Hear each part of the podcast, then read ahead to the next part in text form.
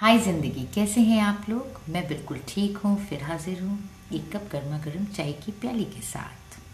रिश्ते कम बनाइए, लेकिन दिल से निभाइए।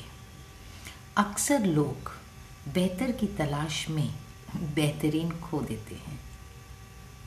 सच है ना? अपना ध्यान रखिए, अपनों का ध्यान रखिए और हमेशा खुश रहिए।